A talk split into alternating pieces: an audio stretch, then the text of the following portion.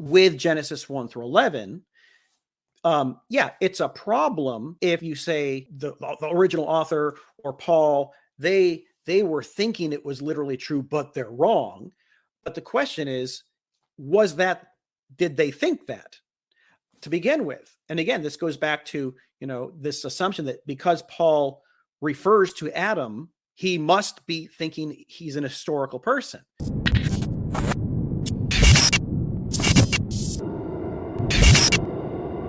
Welcome, everybody. Today we have a special guest on. He is an Old Testament scholar. His name is Joel Anderson. Tell us what you're talking about and uh, a little bit about yourself today. Um, well, uh, today we'll be talking about, uh, I guess you could say, how you understand Genesis 1 through 3 or Genesis 1 through 11 in general. As for me, apart from I currently am an adjunct instructor in religious studies uh, at uh, University of North Alabama. I basically do a lot of the biblical study courses. Um, I've been doing that for about six or seven years. Before that, I taught for 16 years at various Christian high schools where I taught. My undergraduate degree is in English literature, so I taught English literature for a time, but all my graduate degrees are in Old Testament, New Testament. So in in Christian high schools, I taught a lot of uh, biblical stuff as well. Um, and that's been kind of my my career um, right right from the beginning back in the late 90s when I got my first master's degree. I all my intention was not to teach in college, even though it's nice. Um, I always wanted to take what I learned at the graduate level and make it understandable uh, to either at the high school level or just common Christians who aren't going to take college courses on the Bible because most, you know, a lot of Christians, um, and nothing against just the reality, um, they they go to church, they listen to sermons, they might go to Sunday school, but that's the extent of their Bible knowledge, and it's not that great. Um, you know, I went to a, I grew up in, in church. I went to a Christian high school, and when I went to my graduate program and learned about biblical studies, my first thought was like, why wasn't I taught some of this in my Bible classes in high school? Mm. Um, it's it's it's a it's a shame that so many Christians don't have a better grasp of uh, of the Bible. They know Sunday school stories, but they they don't have a good grasp of the Bible. And and given what we're going to be talking about, um, I think that's why guys like um, or organizations like Answers in Genesis and Ken Ham get traction is because they give really easy, simplistic answers. And so people who don't know any but better, a lot of them will go, "Oh, okay," and they go along with that, but they don't realize uh, the problems in uh, a lot of what the uh, Answers in Genesis says, basically. So, so anyway, so um, that's a little bit about me. And oh, I a couple years ago, like six years ago, I wrote a book called Heresy of Ham, which I kind of looked at the issue of the creation evolution debate, um, and basically what's wrong with young Earth creationism, particularly the way they go about doing things. My my position has always been, um, you know, if you believe in the Earth is young, or if you believe that Genesis one through eleven is, is historical, okay, I don't agree with you, but that's it's not a major tenet of the Christian faith. You know, there's certain things people can disagree with. Um, but my problem is when they take that issue and they basically set it up as the be all end all of whether or not you're a good Christian. Um, and they've hurt a lot of people. Um, and so I wrote the book to try to lay out very clearly what the issues are um, and kind of educate people on, you know, biblical studies, a little bit of church history regarding those early chapters and whatnot. So, yeah. Cool. Awesome. All right. Uh, could you talk about uh, what your your basic view of Genesis one to three is, and you know, like, do you actually think it happened? Tell us about that. Yeah. Well, when it gets right down to it, uh, an easy answer would be uh, no. I don't think Genesis one through eleven is meant to be understood as literal history. Um, but when I say that, I always people always assume that because you you've if you get in the creation evolution debate, a lot of t- times it's presented as the only reason you're saying Genesis 1 through 11 isn't history is because you want to push evolution. Um, for me, that's not the case. For me, long before I ever cared to look into the creation evolution scientific debate. Um, back in the mid 90s, after my first graduate program, I um, I did my you know I did a paper. Uh, actually, my first paper where I looked into this was, was at Regent College when I, I did a systematic theology paper for J.I. Packer. He's kind of a big name. Um, name dropping, but I'm just name dropping there because I did, did the paper for him. I didn't actually like systematic theology, but that's a whole different issue. But when I started researching and learning about Genesis 1 through 11 on my own, um, I just came to the conclusion eh, on my own because my again my undergraduate degree was literature. I know how to read literature, and I was convinced that Genesis 1 through 11 is not meant to be science or history. It's written in uh, the genre that we, you know, modern scholars would call the genre the genre of myth, um, ancient Near Eastern mythology. Now, when every anytime you say that, that word, you know, people freak out over that word. So you have to be very clear what you mean by that. Um, in the ancient Near East, in the ancient Near East, when they wrote about what they believed about their gods, what they believed about humanity, and what they believed about the created order, you know, their their worldview, their meaning of how they understood everything.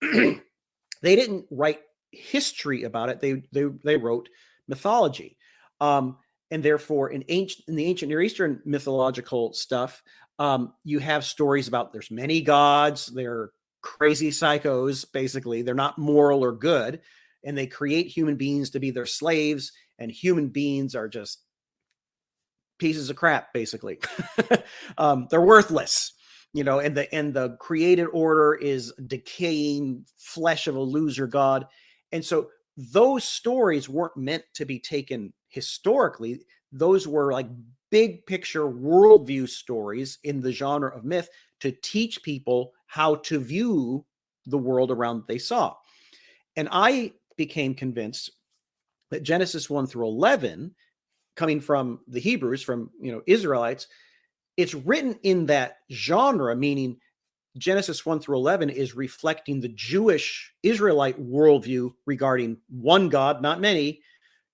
Human beings are created in that God's image and are good and well, they're, they're made in God's image and they have worth and dignity. They're not slaves to the gods, and the created order is orderly and has purpose. So I'm I've I've I've I was convinced that Genesis 1 through 11 is written in that genre to try to provide the proper worldview through which the Israelites could then judge their history that they see.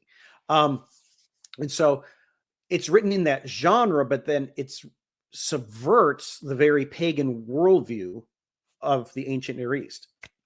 I hope that makes sense. Um, so yeah, um, but the, the big the big thing mm-hmm. is to understand when you say genre, you're just talking about a style of literature. And some people don't like the word myth. And if you don't like the word myth, what else? You could just think of it this way: the way the ancient Near Eastern people wrote about their beliefs, whatever you call that genre, the Israelites use that same genre to express their beliefs about the true God. Okay. Um, the genre itself is just a genre. It's not you could have a um, C.S. Lewis said you could have a false myth or a true myth. You know, it's a it's it's like parable. You don't think oh is the parable true? If a parable is true, it's not dependent on whether or not it's historical. The parable of the good Samaritan is true because it's teaching something true about how God wants you to relate to other people. But that doesn't mean there was a literal historical good Samaritan that actually helped the guy by the side of the road. It's a story. It's a parable. Um, so that's what I kind of you have to understand what that uh, that I that concept of genre. So right. So you what you're doing is you're taking other texts and that in that time period, and you're like, okay, these people didn't think that they thought these specific genre of myth wasn't actually historical. So therefore, you know, we can make the reasonable conclusion that the the book of Genesis wasn't also is also the same category, correct? Well, I, I always specifically say Genesis 1 through 11, because right, when right. you read Genesis, there's a definite break between 11 and 12 with a style mm-hmm. of writing. So Genesis mm-hmm. 1 through 11, plus the fact, again, without even considering of anything evolutionary, if you just look at writing style, given the ancient writings we have, um, whether it's uh, the Enuma Elish or all this other stuff that we have, when you compare that style of writing to what we find in Genesis 1 through 11, there's a lot of literary overlap.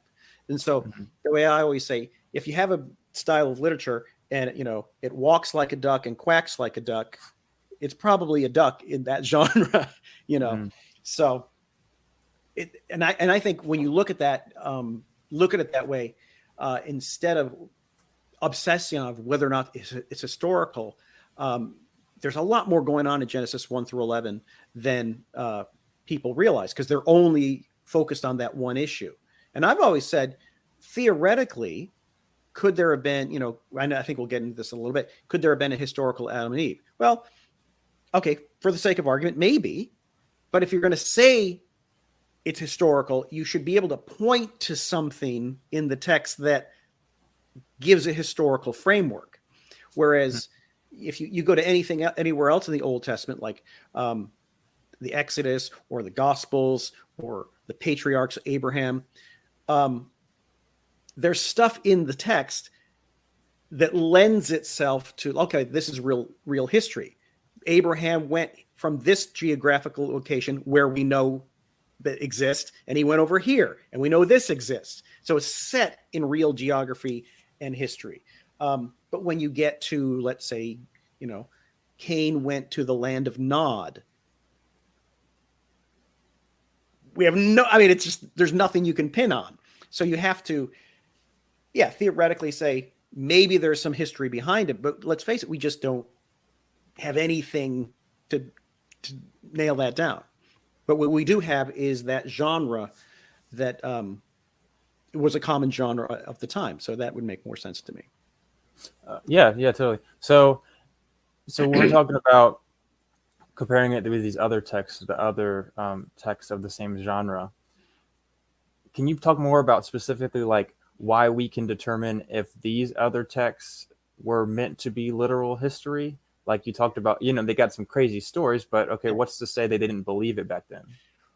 Well i think that it, it gets to where and again this is where you i mean it is speculative mm-hmm. um but you have to think are, are were people 4000 years ago did they really think that there was a giant sea god monster in the mediterranean sea that the god marduk slayed you know or whatever.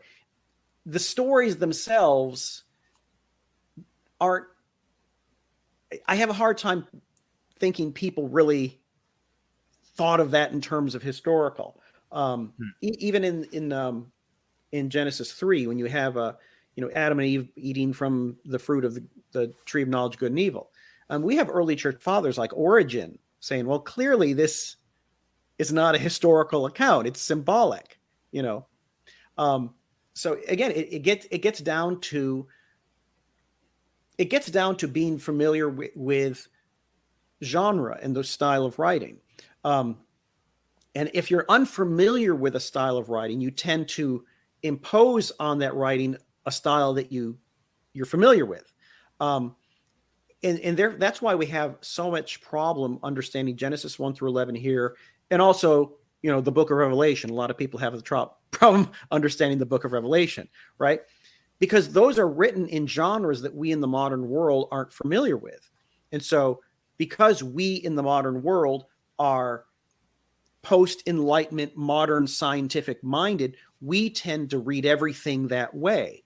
And it doesn't register in our heads that maybe there are people in different cultures and different times that didn't read everything the way we do um, and so again, it but if you're familiar with the genre, it it it just becomes obvious. Um, a, a, kind of a ludicrous, silly example I would give is let's like like take TV shows, and let's say the only thing you've ever watched on TV, the only thing you're familiar with is like the nightly news. And so you assume everything on TV is the nightly news. And then I turn the channel and you get to something like The Daily Show which there were there's a guy sitting at a desk in a suit you are like, oh, this is news. And then this guy starts making uh, ludicrous jokes.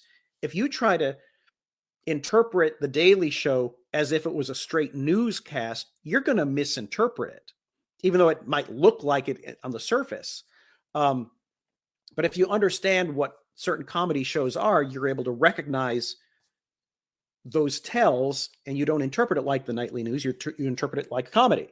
Um, and it, the same the same goes for something like Genesis one through eleven or uh, the Book of Revelation. Once you understand the style of writing, it it you realize okay, this is not history. So, yeah, that's very fascinating. So, uh, something I was also looking to recently was talking about the the Canaanite war conquest and all that, and mm-hmm. uh, whatever passage that is. um, uh, Joshua. Yeah, Joshua. Yeah. And uh, there, one, we have some texts, well, some verses in the Bible that say, oh, like the whole entire country of this other country was destroyed. And then we look at other texts, or other verses in the Bible, and they don't actually, they're not actually destroyed. So you have like some, uh, I'm sure you're thinking of the word. Um, I can't think of a word right now, mm-hmm. but um, Keep some like. something. Okay. I'm listening. I'm, I'm going to show you a book because it's a. I'm going to. I'm going to okay, do a book yeah. recommendation. Nice. Okay. Yeah. yeah. Um, uh, Go ahead. But but I was just saying that like in those cases, and we know from other texts, um, other uh, historical documents that they didn't always take like those historical accounts of history mm-hmm. as literally true. I know that, but right. it's also a big jump to say that those those specific texts just didn't happen obviously right yeah so like with well let's just focus on the book of joshua and the conquest um the book book review uh, book suggestion i'll have is this is a really good history biblical history of israel by Iain mm-hmm. provan he's from regent college and a few oh. others i just say Proven. um he tackles that very issue because there are some biblical scholars who go so far to say that there's nothing, hardly anything in the Old Testament as a whole is really historical. Um, and and Provan basically is saying, no, you have to read the text correctly. They're presented, you know, the Joshua, First, Second Samuel, First, Second Kings, their Exodus. It's presented as history, first of all. Now, the style of writing is an ancient style that we have to be familiar with, um, and he likens it to uh, portraits um, not snapshot pictures, but what you read in the in the actual Old Testament history books are like representational art of actual history. So if you see a portrait of Winston Churchill, you know, you could see you could have four or five different painted portraits of Winston Churchill all in different situations, but you could always tell it's Winston Churchill. Okay? It's the painter gives his own impression of the historical person. And so with the Old Testament texts, for example, the Joshua conquest, it's clearly presenting a historical event where a group of former slaves left Egypt at some point, went into Canaan, battled with other Canaanite peoples, and eventually gained dominance in the region. Okay. At the core, that's kind of what the story is about. Now, to present that in a single book, just like um, example I like to give is like a, a, modern movie about a historical event. Let's take um, you remember Hacksaw Ridge from a couple years ago? Definitely didn't watch that. No. Oh, you didn't? You know what it is, no. though, right? I don't. I, I could look. I could Google it. okay, uh, it's, it's a Mel. It's a Mel Gibson movie about uh, World War II. Um, okay. It's a World War II movie about uh, a, a, historical guy, private. His name is Private Doss. Um, he was a conscientious objector, but he wanted to serve in the army, and he would not carry a gun. Um, and he was he was sent to uh, somewhere in Asia, one of the battles in Asia. Um, and he was a hero. He saved a whole bunch of lives. That so the movie is about a historical event about real people. But in the making of the movie, you know, the producer, Mel Gibson, the director, he occasionally maybe, you know, had to change a few historical things here and there to fit the context of a two two hour movie. Um, mm-hmm. he you know invented a little bit of dialogue to go into the movie but just because he did did the, that creative interpretation doesn't mean the movie's fiction it's about a historical event but it's creatively shaped to tell a story um, and so Provan basically argues he doesn't use that example obviously because he wrote it before the movie um, but he basically argues that what we read in the Old Testament historical books is kind of like that. It's about history, but at the same time, there, there, it, there's creative shaping going on to the story. It's telling history in story format, if you want to think of it that way. And therefore, when you to get to the specific thing you, you mentioned with the conquest, I say conquest in quotes because the you know they weren't invading a nation state; they were moving into a land and they had battles but it wasn't like a blitzkrieg into France. Um, on one hand, in Joshua, you have this hyperbolic language that then all the land was destroyed, you know, and they took all over the land. But at the same time, at the end of Joshua and at the beginning of Judges, it's clear that there's still some Canaanites in the land. And so some of the stuff like the language of laying waste to the entire land that's that's hyperbolic language. Um, and you get that in other ancient writings when other like pharaohs or kings talk about conquering the land they say the same kind of thing. You don't take that literally. You know it's kind of like back when muhammad ali was cassius clay and he won the heavyweight title and defeated sonny liston you know he's like i shook up the world it's like he didn't literally shake up the world it's a euphemism meaning he conquered and defeated um, Sonny. And so, again, when you read the actual historical books in the Old Testament, you still have to be a good reader of literature and understand how it's being written. Um, and so, so yeah, that's um, that's a kind of a long, long answer to your observation and question. Cool. Awesome. I appreciate the details. So so yeah, basically it's it's history, yeah. but in story literary format. I mean you have to mm-hmm. you have to be a good historian, but a good reader of literature at the same time to understand what's going on with yeah, the actual historical books. Yeah, so awesome. Um, so could you talk about how the genealogies would make any sense if if you know we have these long list genealogies, some even would say that that like proves the divinity of Christ in some way. But if if the whole entire text of Genesis one to three or Genesis one to eleven like didn't actually happen, like we're talking about a big chunk of history that you're saying that just didn't happen. So how does that make any sense?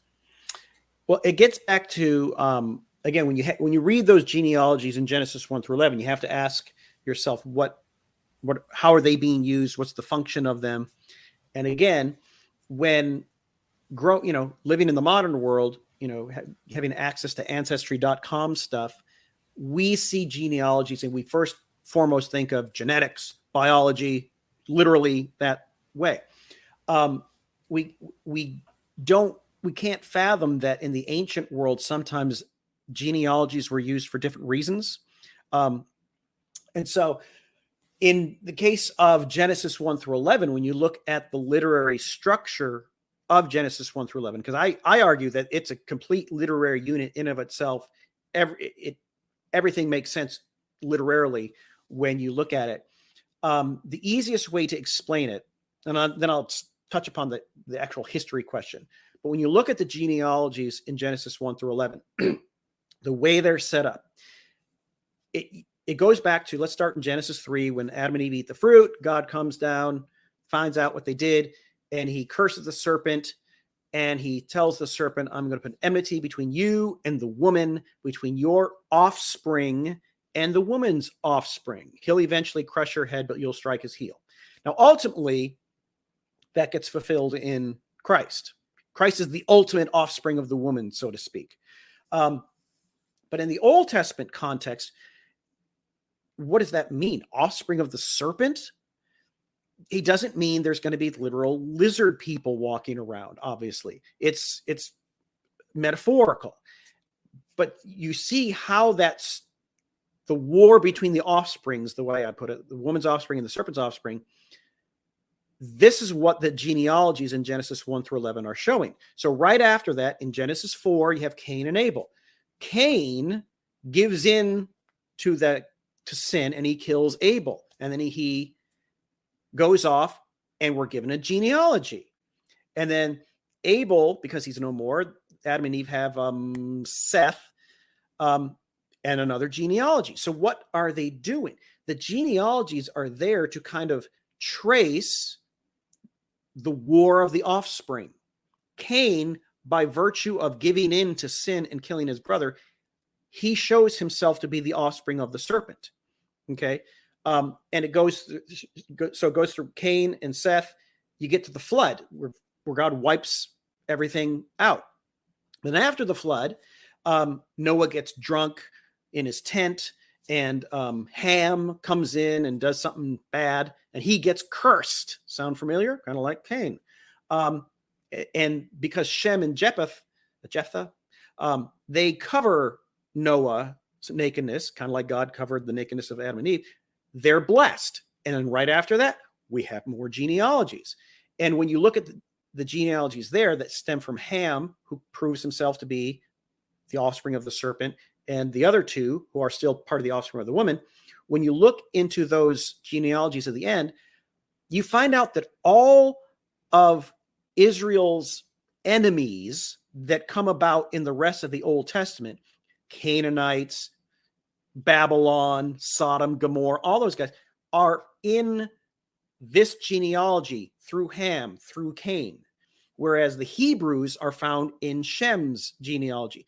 So, literally, the genealogies are there to basically show that this war of the offspring is ultimately going to come down to God's people, the Hebrews, and other nations as well. Okay. It's not trying to give an ancestry.com literary, literally ge- historical genealogy there. It's it's a it's a literary function of the unit to kind of highlight that God's people are the Hebrews. These other um, pagan nations are metaphorically the offspring of the serpent. And all throughout the Old Testament, you see that battle going on between God's people and the pagans. And then finally, when you get to the New Testament, um, that comes to a head in the person of Jesus and his followers. And then when you get to Revelation, uh, you have the dragon uh, pursuing the woman, and she gives birth to a child, Jesus. He's he is he ascends to heaven, and then the dragon turns to make war with the rest of her offspring, the church. And the dragon's offspring is the beast that comes out of the sea. Now, again, nobody's thinking that the beast is going to be a literal beast coming out of the sea. It's a metaphor to talk about the, in this case, the emperor who makes war with um, the the church. All that said is going back to Genesis 1 through 11, the purpose of the genealogies is to highlight that battle. Okay. That's the purpose of it. Um, so I, because of that, I don't think it's meant to be strict. It's not meant to be literal history. Now, along with that, and this is a, uh, an issue that often is often brought up with answers in Genesis and others. When you get to the New Testament, and here's here's the the big issue that you have to address. A lot of times, um, you know, Ken Ham answers in Genesis will will point to various places in the New Testament where you know Paul or Jesus himself or Peter they make reference to something in Genesis 1 through 11. And then they argue, therefore, they're affirming that it's historical. I don't think you can say that. I, I mean, how can I put this? You cannot derive just just from the fact that that uh, Peter, for example, makes a reference to Noah's Ark and the flood in his letter, that he is saying, "I affirm the historicity of this." Um, he's he's making reference to something in Genesis one through eleven to make a theological point. When when Jesus references, you know, man will leave his parents and be united with his wife, you know, from Genesis through two. Um, he's ref- he's used he's referencing that part of Genesis 1 through 11 to address the, the Pharisees' question about whether or not it's okay to, to divorce your wife. Um, he's he's addressing that issue. He's not saying, "Oh, by the way, I'm affirming the historicity of it." To be quite blunt, we don't know if he did or didn't. You can't say he didn't think it was historical, but you can't say he did. That's not the issue. And you cannot derive that simply because they quote something from Genesis 1 through 11. Um, I think we need to keep ourselves to what the text is actually saying. Um, so, for example, when Paul references Adam in Romans 5, you have to ask yourself, what is he arguing in Romans 5? And the ultimate thing he's arguing in Romans 5 is that when you read the whole thing, humanity is sinful, but the work of Christ goes over and above that sin and transforms us to something better. He's not making a historical affirmation of the figure of Adam. He's using the figure of Adam to talk about the sinfulness of humanity. Whether or not he thought Adam was really historical, we don't know. And so I don't think we could jump to that assumption. I think we need to keep it to what he's actually saying. Yeah, okay. So what would you say about the like specifically in Matthew and Luke when they're mm-hmm. speaking of genealogies? Like Right. Um, well, in that case, again, you have to look at you know Matthew's genealogy and Luke's genealogy. Um, again, even in the New Testament, those two genealogies are doing something other than biology, if you know what I mean. Um, they're using those genealogies to make certain theological points. Um, Matthew's genealogy goes back to Abraham and it goes through the Davidic kings. The reason why he does that is because he is presenting because because Matthew is writing to a Jewish audience, primarily Jewish audience. That's why he quotes the Old Testament all the time. Um, the purpose of the genealogy is for him to show that Jesus is the is the true Messiah, the ultimate King of the Jews. That's why you go back to Abraham, and that's why you go through the Davidic kings. When you go through Luke's genealogy, Luke's genealogy does not it hits David and Solomon, but all the line of Davidic kings after that, no, I don't even think it does it even hit Solomon? I know it's David. But the point is, in Luke, he doesn't go through the Davidic kings, and he goes all the way back to Adam. Now, some people say, well, Luke is going through, you know, Mary's line, and Matthew is going through Joseph's line. When you look at the actual genealogies, you can't say that because both go through Joseph, but both genealogies have a different grandpas. Um, so if you're going to take those genealogies as strict historical records, you run into a problem really quick because they don't agree. There's no way you can get around that. But if you realize that both authors are constructing these genealogies to make different Christological, theological points, I think it makes sense. Luke goes all the way back to Adam because Luke is writing to a Gentile audience and he wants to show that Jesus is the ultimate Lord of all humanity. That's why he goes back to Adam. Um, and when you look at the part of his genealogy from Adam to Abraham, basically he does what, what he does, he just takes the genealogy that is from Genesis 1 through 11. He just kind of copies and pastes it and puts it on there to make that theological point. But um, so so when I when I get asked this question uh, specifically about those, the fact is, if you insist that those genealogies are strictly historical, you run into a whole nother problem. These gene- genealogies don't agree with each other, and that that creates a whole nother problem. But um, I think if you realize that these genealogies are doing theology and Christology, not biographical literal ancestry, I think they make more sense. That's a lot to take in because most people just kind of assume, but when you actually look at them, there's there's other things going on in those genealogies. They're not concerned with, you know, ancestry.com like we are. They're trying to say something about who Jesus is. You mentioned, um, you know, they're doing a little bit extra than just a straight genealogy we, yeah. we could definitely see that in Matthew when they mentioned the three 14s. We have some people that are yep. left out, some people added. Um, on that topic, though, I guess what I'm meant failing to failing to really understand, maybe this is on my part, is that you have you have a list of people, and including Adam, and then um, I mean I don't know what your your t- view on other people in the Old mm-hmm. Testament and the genealogies, but yeah. Adam and you know the the people of Genesis five. So are you're saying that Luke didn't actually think that they existed, or are you just saying that he didn't care, or how does that make any sense if you have a whole list of genealogies that you're trying to make a theological point based on if like they just didn't exist at all i'm i'm i'm saying that i'm saying that we don't know what he was thinking in his head when he did it when he put that into his gospel well we can tell when we study when we look at luke's genealogy for example we can understand the theological point he's making that ultimately Jesus is Lord of humanity. That's why he does it.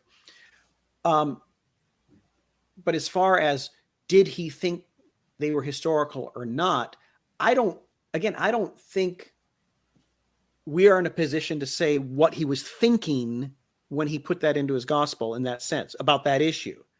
He was making a theological point. What he thought about it historically, he didn't eh, he didn't elaborate on. So it's we're speculating if we think he did or didn't. I, I since since I believe the Bible is inspired, I think we need to focus on what the author was getting across and stick to that. Um, and it's very easy to speculate on what he may or may not have thought about questions we have, but he doesn't address. So the again, the honest answer with Luke, use of Genesis one one through eleven genealogy is he doesn't elaborate on what he thinks about the histor the actual historical question that we have in our heads. We can say he clearly puts that in there to show that Jesus is the Lord of all humanity. Um, but as far as did he think I don't know. I, there's so many names in the genealogies in Genesis 1 through 11. You can't remember all of them. Did he believe they actually existed? Well, I don't know. You, we don't know. We don't know that question. Um, so, yeah, I mean, it, it's it's it's a it's a it's an answer that we don't like to have because we want to figure everything out. Um, but there are some things that are not expressed and elaborated on in the Bible, and we need to be okay with it. It's it's very similar to, um, to again to go. Let's go back to just the Genesis one question. You know, I, I don't believe Genesis one is a literal historical account. I think it's saying God created, but it's not given to the specifics. You know, then you know some people like some young Earth creationists like, well, how did he do it? I don't know. Evolution explains a lot of stuff how it how life transpires over time but the nuts and bolts of how it actually started the bible doesn't tell us and we need to be okay with that and the same thing i think with the with the genealogies we can strive to understand how the genealogies are used and what they're the theological point they're expressing but beyond that you know we can't say hmm. So doesn't that affect our view of inerrancy, or doesn't? I think a, a lot of people are.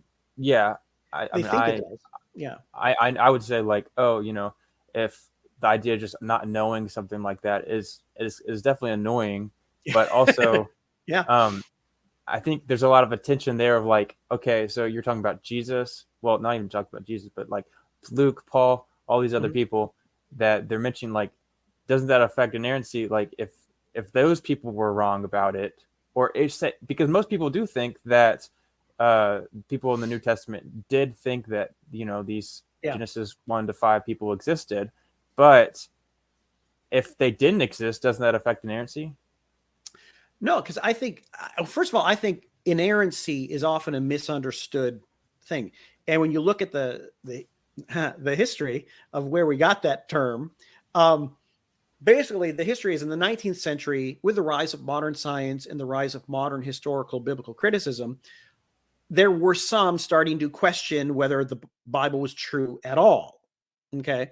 Um, and in response to that, um, that's actually in the late 1800s. That's when, for example, the Catholic Church came up with the official doctrine of papal infallibility. Um, the, the Catholic Church kind of felt, oh, the Bible's under attack. Therefore, whatever the Pope says is true. You know, they kind of, that's the infallibility part of the Pope. Protestants, obviously, they don't accept the Pope. So they came up with biblical infallibility or inerrancy.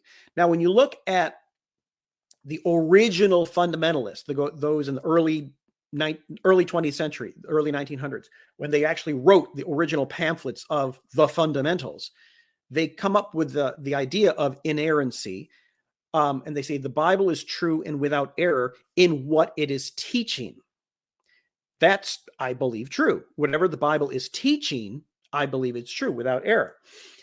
But what happened throughout the course of the 20th century with that group that later became known as the fundamentalists, who are a little more biblical literist, they took that term and they started to kind of mean, well, inerrancy means it has to be scientifically factual and true.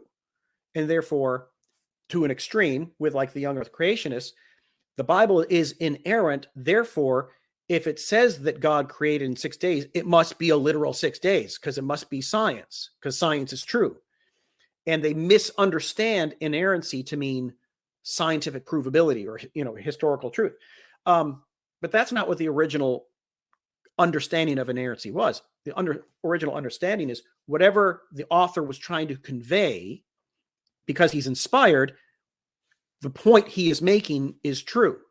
Um, so therefore, with Genesis 1 through 11, um, yeah, it's a problem if you say, if somehow we, the, the original author or Paul, they they were thinking it was literally true, but they're wrong.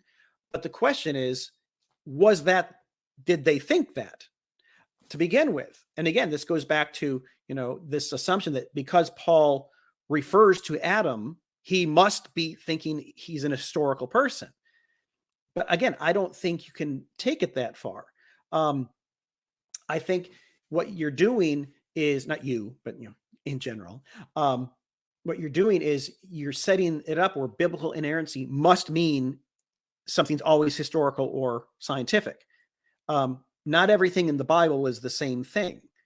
I think the historical books convey real history and convey real inspired interpretations of that history.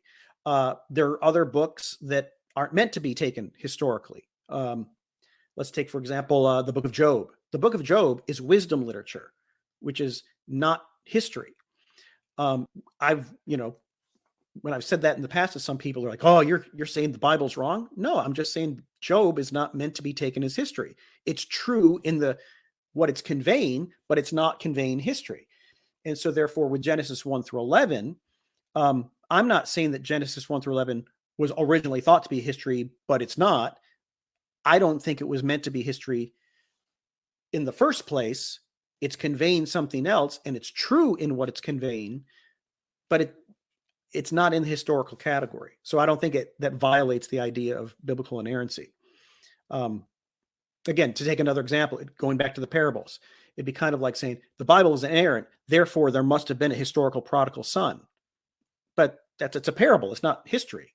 The truth of the parable of the prodigal son is not dependent on whether or not there was a historical guy. Um, so it's that same kind of thing. Um, yeah. I tend to blather yeah, okay. on, but it's interesting. Go for it. Yeah, anytime. Uh, yeah. That's what that's what you're here for. to blather. That's right. Uh, so to continue, um, so Answers in Genesis said this very interesting thing that I read the other day. Yeah. It says the biblical authors knew what mythology was. On numerous occasions, they clearly distinguished historical fact from mythology. In 1 Timothy 4 7, it says, Have nothing to do with inerrant, silly myths. Rather, train mm-hmm. yourselves for godliness. And then 2 Peter 1 16 says, For we do not follow cleverly devised myths when we made known to you the power and coming of our Lord Jesus Christ but we mm-hmm. were eyewitnesses of his majesty. It seems like these passages are saying that we shouldn't think the Bible is based on myths. What do you think? with those passages, actually, when you you gave me that question ahead of time, and I kind of looked at a few things. Um, this is where we have to again make sure we understand the the modern when we in the modern world say, for example, when I say Genesis one is mythological literature, it, we're talking a, a, genre, a style of writing that the ancients had. Um, when you look at First Timothy and Second Peter, I don't think just even though they still use the word myth there, they're not using that term as a genre category. They're using it as, you know, in First Timothy, for example, kind of a, a generalized statement that um, we in the modern world sometimes use myth as as kind of a catch-all for meaning, oh, it's not true, right? Um, and so, what's a what's a good example we can well, yeah, just with anything, you're like, oh, that that's that's that what that person said over there. He's that's just a myth. That's just that's just wrong. When I say that, I'm not claiming, I'm not making a talking about genre. I'm just basically it's a way we in the modern world say what that guy is saying is wrong. And so in First Timothy and Second Peter, um, he wants um, the con, you know, his well, Paul is telling Timothy don't get caught up in silly arguments and silly old wives' tales that divide people. Focus on being godly. Paul isn't making a statement about Genesis 1 through 11, so to speak. Um, Second Peter, for example, when it talks about we don't follow clever, cleverly devised myths, a lot of scholars think that he's really addressing the Gnostic stories that were cropping up in the late first century, early second century that were truly bizarre. If you know anything about early church heresies like Gnosticism, it's just flat out bizarre stuff. Um, he's he's addressing that. Um, so again, it's all about reading the verses in their proper context, um, and therefore, it's those specifically those verses are not talking about the issue of whether or not Genesis 1 through 11 is a certain kind of writing. Um, so um, now at the same time, I would say in the early church and the New Testament writers in the early church, they obviously rejected like Greek and Roman mythology. They ridiculed it, but and obviously they didn't believe it's true. But the the source of their ridicule of that wasn't, oh, it wasn't historical. It was look at how the Greeks and Romans depict reality. These gods that they worship are completely immoral. Um, they're really bad behavior, and that reflects the horrible world worldview that ancient Greek and Rome had. Um, in the same way, Genesis 1 through 11 is true, not because it's historical and they're not it's true because it provides the proper worldview and understanding of who the true God is, who human beings are, and what is the purpose of his creation. Um, so that's that's how I I look at that stuff. So yeah, you're right. uh, so so let's talk about uh, how the text of Genesis would have come about, because mm-hmm. what you're saying is that if this text didn't happen, what my get what my thought process is okay so if i randomly heard this story of like okay god created the heavens and the earth or whatever and that didn't actually happen am i not going to say like oh like how are you going to be able to verify that that happened or right. like it seems like what you're saying is that these people um you know the jews or mm-hmm. not the, the, israelites of the israelites, time would have just said oh like okay i'll trust you like right where where does that whole come in come in as far as like how they would have received that. Um, well, as far as when Genesis 1 through 11 specifically was written, or the, the entire Torah, you know, Genesis to Deuteronomy, um, you know, we can't pinpoint exactly when it was written, but um, where's my notes? There they are.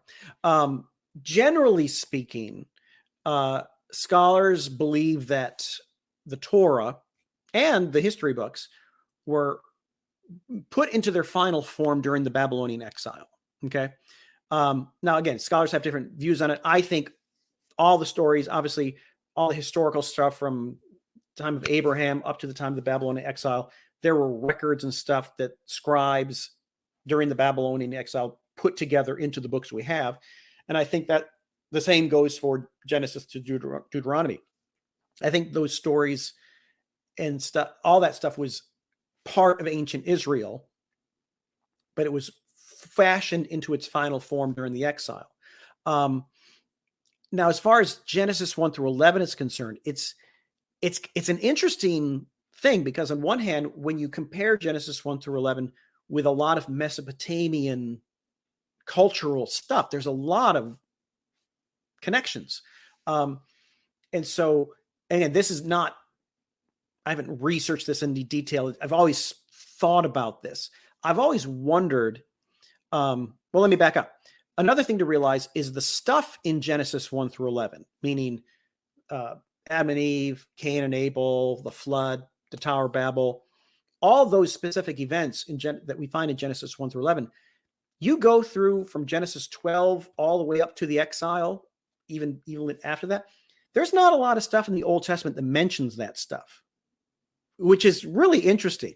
You go throughout the prophets and the historical books, you'll find references to Abraham and the Exodus.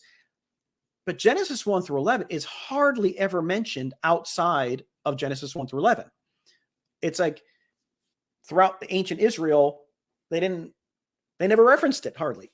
But it is the figures of Adam and the flood, um, in that sense, they are mentioned a lot in during the intertestamental period after the return from exile. Does that make sense so far? Yes. Yeah. Mm-hmm. Yeah. Totally. Okay. And so, therefore, I sometimes wonder, and it's just speculation, that the text, whether or not the text of Genesis 1 through 11 was written during the exile as kind of a prologue to their history. Does that make sense? They have all the historical notes and stuff and the books that they compiled from their records. And I kind of wonder if Genesis 1 through 11 wasn't written during the exile. And that's why there are so many. I mean, the Tower of Babel, where were they in the exile? Babel, you know. Um, and I wonder if Genesis 1 through 11 wasn't written during the exile to combat the Babylonian Mesopotamian myths that they would have encountered when they went to exile. Um, and so that's a possibility. You can't prove that. But um, therefore, I think, it, but it would make sense to me that the Jews in the exile when confronted with these pagan mythologies and this pagan worldview of Babylon, it wouldn't surprise me if at that point a scribe or whoever it was wrote in that genre as kind of a prologue to their history that combats the pagan worldview that you see in the pagan mythology. Um, so that's what I think. So, for example, let's just very easily Genesis 1. The whole purpose of Genesis 1 is that our God is the true creator, not the pantheon of gods of Babylonian mythology. You know, so it's addressing the claims of pagan mythology.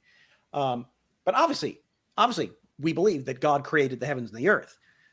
We don't necessarily believe that He did it in a literal six days, the way Genesis one describes. We don't take that as a literal scientific account. Um, but it does fit with addressing the pagan mythological claims of how they claimed uh, the world came into being. That's my speculation about possibly when Genesis 1 through 11 was written. Um, makes sense to me, but you can't prove it historically yeah. in that vein completely. But it would make sense. Um, mm-hmm. But again, so therefore, the, the purpose of writing it is to combat the wrong worldview of the pagans that is conveyed in that genre. So, yeah, and there's definitely some there's definitely some scholarship that like all for that. You yeah. when you talk about like uh, uh, just as a text to combat the other mm-hmm. other um, creation myths during the time, like you know, there's definitely some evidence for that. You know, the question is, of course, is like when were they trying to combat them? Is, and you know, when yeah. was that written? Is of course a different question. Um, yeah, and, and I would say, and the, the the very fact that we're told that Abraham comes from basically the Babylonian area, you know, um, mm-hmm. Ur of the Chaldeans. So it's, it's possible these things were with them the whole time. I mean, he would have been familiar with it, right? Um, so again, but we don't know for certain. So mm-hmm. yeah, uh, but kind of on that. Mm-hmm. So basically, it sounds like what you're saying. Correct me if I'm wrong. Saying yep. that you know these people were in exile. They they had other texts, but they you know they maybe they weren't exactly all put together yet. And then they're they're put mm-hmm. together, and it's like, oh well, you know, we're kind of missing something at the beginning here, and this would be a good story to tell, a good myth to tell to combat the other myths. Right. And and are you are you saying that that like and then you know you have like I don't know what a subscriber or whatever, and he's like, yeah, okay, let me let me go to tell everybody and give everyone the the details, and and then the other people were just like, oh, okay, that makes sense. That must be it. Like, and they never questioned like, oh, like this happened or this didn't happen or what. Well, I I think I would say if if you were, and I, I say this a lot with with Genesis one through eleven part, if you were an ancient person, let's say you're an ancient Israelite given that ancient culture, what you are mm-hmm. confronted with, with the pagan myths, if you're given Genesis 1 through 11, for example, one, just Genesis 1, we'll just keep it simple. Um, your initial reaction is not going to be, whoa, is this literally how it happened? You know, ancient people are not going to be asking our modern questions like that center on that. The, the big thing that the ancient Israelites would have noticed in Genesis 1 through 11 is, oh, there's only one God, not many. You know, their questions and what they say in the text are from their culture. They're not going to be asking our modern scientific questions. We, but we, that's what we would ask because that's our modern scientific mentality. You have to realize that the ancient people were not, they were asking different questions when they were reading those chapters. Um, but um, what I was going to say, oh, when, another big, I think, important thing to realize with Genesis 1 through 11 is when you look at the pagan myths, because the way they were told that there were the gods were important, that human beings were not important. Um, that's why ancient pagan cultures didn't write histories. You, we don't have them. Um, the ancient pagan cultures wrote myths about their gods, and they had the annals of their kings, the great deeds of their kings, because their kings descended from the gods. They're important. They need to be recorded, not human history as a whole, because humans are worthless. One of the things you see that is that we often overlook in Genesis 1 through 11, specifically Genesis 1, is that the idea that humankind is made in God's image, that gives the basis the, I would say the theological basis for writing history. And that's why ancient Israel and the Jews, the Hebrews, took history so seriously because human beings had dignity and worth. So when they write, compile all their stuff in the exile in their final form that we have, all the historical stuff, they have to give a rationale as to why this is important. Because in the pagan world, why would you care about people? Genesis 1 through 11 sets out, kind of sets up the stage, the rationale to take history seriously. Human beings have dignity and worth because we're created in God's image. But human beings, we sin and we screw up, and we're in need of that true good God to come into history and save us. Therefore, we're going to tell you our history of that good God coming in to the histor- realm of history to interact with us to save us. So Genesis 1 through 11 sets that theological stage and gives the justification for understanding the importance of history.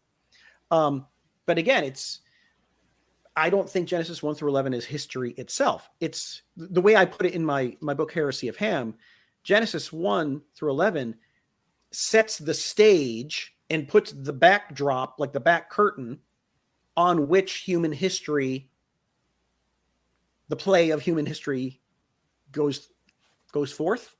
That makes sense. You know, Shakespeare says all the world's a stage and men are merely actors. Genesis 1 through 11 is the stage and gives the worldview and rationale to understand human history that goes across the stage. Mm. Um, I think that just makes more sense to me. I don't get obsessed over whether or not Genesis 1 through 11 there's maybe there is a historical root to it, but we we don't know. And all our attempts to try to figure that out, you don't know. but we do know that's the theological background that it sets up. So we can understand history. Um, like I've always said, if at some point some archaeology or some kind of scientific discovery, oh wow, there really was a historical couple, Adam and Eve, I would say, oh, great. I, okay. But that doesn't change the fact that the story we have is doing something else. Okay. Does that make sense? Mm, yeah. Kind of. Yeah. yeah. So it's a it's a proper understanding of, of all that stuff. So